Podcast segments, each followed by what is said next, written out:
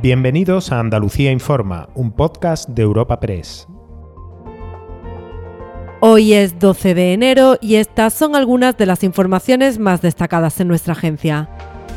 Los médicos andaluces están endureciendo sus protestas por colapso de la atención primaria. Los partidos de la oposición critican la gestión del gobierno de Juanma Moreno y apoyan estas reivindicaciones, que se centran en pedir los medios para prestar un mejor servicio a los pacientes, por ejemplo, con más tiempo para las consultas. Los especialistas en urgencias también avisan de un aumento de la carga asistencial de un 25%.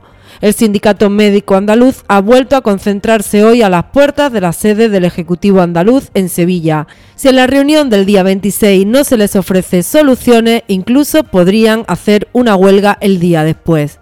Antes, otro colectivo de médicos ya la ha convocado para el día 20.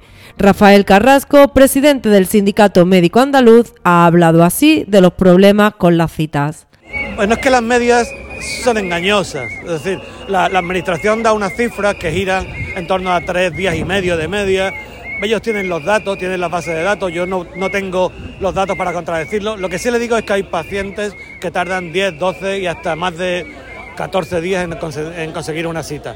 Y que esta situación de demoras de 7 o 8 días no es ni muchísimo menos excepcional, sino que ocurre en grandes núcleos urbanos y afecta a una gran parte de la población y no dejamos lo sanitario por culpa del coronavirus. Los casos de afectados en residencias de mayores se vienen incrementando desde la última semana. Se ha pasado de en torno al 98% de estos centros libres de COVID a un 95%.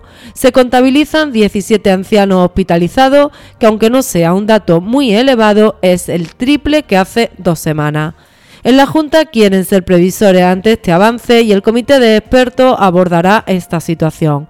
Desde el colectivo de mayores han abogado hoy por retomar el uso obligatorio de mascarilla en todos los interiores. El presidente de la Federación de Organizaciones Andaluzas de Mayores, Martín Durán, ha hecho además esta petición a la Junta. Eso ya sí es competencia directa de la Junta de Andalucía y lo pueden hacer perfectamente. Sería muy conveniente que en la residencia de, de mayores las visitas se hicieran en exteriores. Si no es posible hacerlas en exteriores, porque entendemos que en este momento hace mucho frío, porque se hiciera en, interiores con la máxima ventilación posible y que esas visitas se espaciasen de manera que allí no hubiera una, congregación de personas eh, bueno que pusiera que, favoreciera la propagación del virus.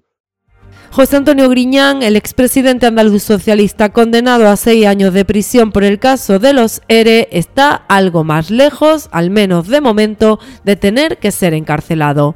La Fiscalía Anticorrupción, tras conocerse el informe médico que no ve conveniente el ingreso por el cáncer que tiene que tratarse, se ha posicionado a favor de que efectivamente este se suspenda temporalmente.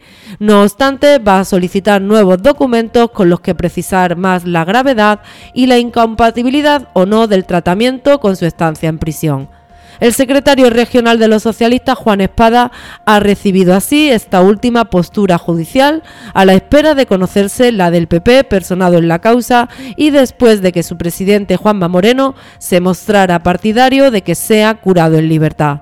Creo que es unánime el que en una situación de estas hay que seguir, debe seguirse el criterio médico, el criterio de lo facultativo y del forense, que ratifica, por otra parte, que lo prioritario ahora mismo es el tratamiento y la salud de la persona y, por tanto, lo lógico, efectivamente, es que todo esto conduzca a que efectivamente no, ingrese en prisión y que lo principal y lo primero en este momento es que se trate eh, su enfermedad y, como está haciendo ya, de hecho, pues bueno, pues que salga adelante.